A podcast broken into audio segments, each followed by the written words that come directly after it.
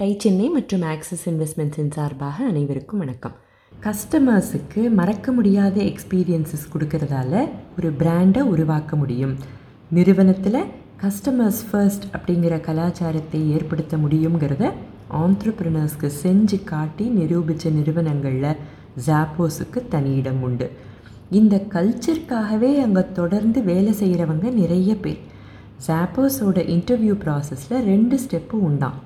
ஒன்று technical interview அதாவது படிப்பு அனுபவம் ஸ்கில்ஸ் இதை பற்றிய இன்டர்வியூ ஒரு பக்கம். இது டிபார்ட்மெண்ட் ஹெட் செய்வாங்கன்னு வச்சுக்கோங்களேன். அடுத்தது கல்ச்சர் ஃபிட் இருக்குமா அப்படின்னு ஹெச்ஆர் டிபார்ட்மெண்ட் செய்கிற இன்டர்வியூ ஜாப்போஸோட வேல்யூஸுக்கு இவங்க ஒத்து வருவாங்களா அப்படின்னு நிர்ணயிக்கிற இன்டர்வியூ ஏதோ சும்மா ஆட்டிடியூட் எப்படி இருக்குன்னு மேலெழுந்த வாரியாக பார்க்குற விஷயம் இல்லை இந்த இன்டர்வியூ ஒருத்தரோட படிப்பும் அனுபவமும் ஸ்கில்லும் எத்தனை பிரமாதமாக இருந்தாலும் அவங்க சேர்ந்த உடனே ஜாப்பூஸோட டாப் லைன் பாட்டம் லைன் ரெண்டுக்குமே ரொம்ப நல்லதுன்னு தெரிஞ்சாலும் இந்த கல்ச்சர் ஃபிட் இல்லைன்னா நிச்சயம் ஹையர் பண்ண மாட்டாங்களாம். பணம் பண்ணுறதையும் மீறி ஒரு பெரிய நோக்கம்தான் குட் கம்பெனிஸையும் கிரேட் கம்பெனிஸையும் வித்தியாசப்படுத்தி காட்டுங்கிறதுக்கு இதுவும் ஒரு உதாரணம். எல்லா நிறுவனங்கள்லேயும் ஹையர் பண்ணினதும் ட்ரைனிங் உண்டு இல்லையா? இங்கே உண்டு. ஆனால் இங்கே எப்படி ட்ரைனிங் தெரியுமா? எந்த பொசிஷனுக்காக ஒருத்தரை வேலைக்கு ஹையர் பண்ணி இருந்தாலும் சரி. புது ரெக்ரூட்டாக இருந்தாலும் சரி அனுபவம் இருக்கிறவங்களாக இருந்தாலும் சரி அத்தனை பேரும் நாலு வாரங்களுக்கு ஜாப்போஸோட கஸ்டமர் சர்வீஸ் கால் சென்டரில் கஸ்டமர்ஸ் கிட்டே இருந்து வர கால்ஸை அட்டென்ட் பண்ணியே ஆகணும். ஒரு வாரம் முடிஞ்சதும் ஹையர் பண்ணினவங்களுக்கு ஒரு ஆப்ஷன் கொடுப்பாங்களாம். ஒரு வாரம் வேலை செஞ்சதுக்கான சேலரியையும் கொடுத்து அதுக்கு மேலே ரெண்டாயிரம் டாலர்ஸும் கொடுக்குறோம்.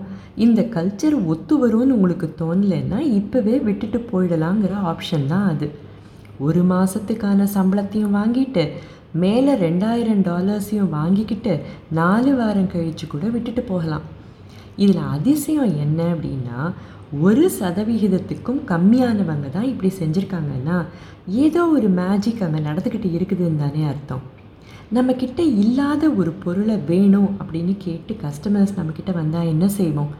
எங்ககிட்ட இது இல்லை அப்படின்னு தானே சொல்லுவோம் ஜாப்போஸோட கால் சென்டருக்கு வெப்சைட்டில் ஒரு பர்டிகுலர் பிராண்ட் ஷூஸ் இல்லைன்னோ சைஸ் இல்லைன்னோ யாராவது ஃபோன் பண்ணினாங்கன்னு வச்சுக்கோங்களேன் எந்த கஸ்டமர் சர்வீஸ் ரெப்ரசன்டேட்டிவாக இருந்தாலும் அவங்க கூட பேசிக்கிட்டு இருக்கும்போதே ரெண்டு மூணு காம்படிட்டர்ஸோட வெப்சைட்டுக்கு போய் யார்கிட்ட அந்த பிராண்ட் இருக்குது எந்த சைஸில் இருக்குதுன்னு கண்டுபிடிச்சு அவங்கக்கிட்ட சொல்கிற அளவுக்கு ஜாப்போஸில் எம்ப்ளாயி ட்ரைனிங் சேல் நடக்கலைனாலும் அந்த எக்ஸ்பீரியன்ஸ் ரொம்ப முக்கியங்கிறது இந்த நிறுவனத்தோட அசைக்க முடியாத நம்பிக்கை. அடுத்த முறை அவங்க காலணிகளையோ உடைகளையோ வாங்கணும்னு நினைக்கும் போது இந்த அனுபவம் அவங்களுக்கு நினைவுக்கு வராமலேயா போயிடும்?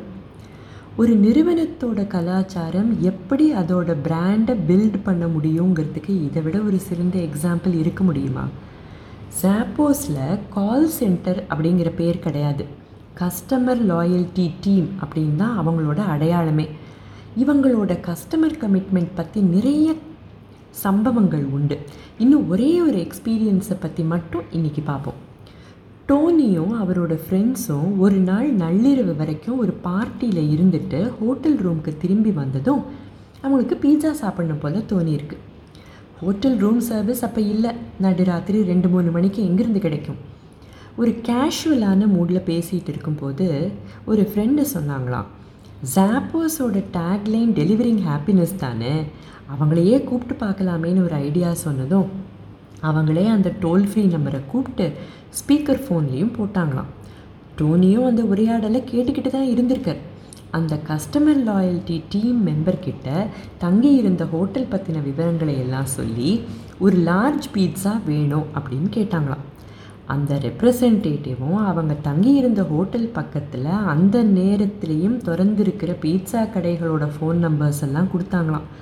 இதுக்கு டோனியும் அந்த கான்வர்சேஷனை கேட்டுக்கிட்டு இருக்கார் அப்படின்னு அவங்களுக்கு தெரியாது. கேரக்டர் இதற்கான உண்மையான டெஃபினிஷன் என்ன தெரியுமா? யாரும் நம்மளை வாட்ச் பண்ணாத போதும் சரியான செயல்களையே செய்கிறது தான் ஒருத்தரோட கேரக்டரை வெளிப்படுத்தும். இப்படிப்பட்ட கேரக்டர்ஸ் இருக்கிறவங்க பணி செய்கிற இடம் எப்படி இருக்கும்னு நினச்சி பாருங்கள் இதுதானே ஒரு நிறுவனத்தோட கல்ச்சருக்கு வடிவம் கொடுக்கும். கம்பெனியோட கலாச்சாரத்துக்கு எதுக்கு இவ்வளோ முக்கியத்துவம் கொடுக்கணும்? அதுக்கும் ஒரு காரணம் இருக்குது இல்லையா? இருக்குது ஜாப்பர்ஸோட கல்ச்சருக்கு கொடுக்குற அந்த இம்பார்ட்டன்ஸ்க்கான காரணம் என்ன அப்படிங்கிறத அடுத்த பகுதியில் பார்ப்போமா? அதுக்கு முன்னால் அந்த டேஷில் உங்கள் பிராண்டோட பேரை போட இன்றைக்கி கற்றுக்கிட்டதில் இருந்து சிந்தித்து செயல்பட வாழ்த்துக்கள். நன்றி வணக்கம்.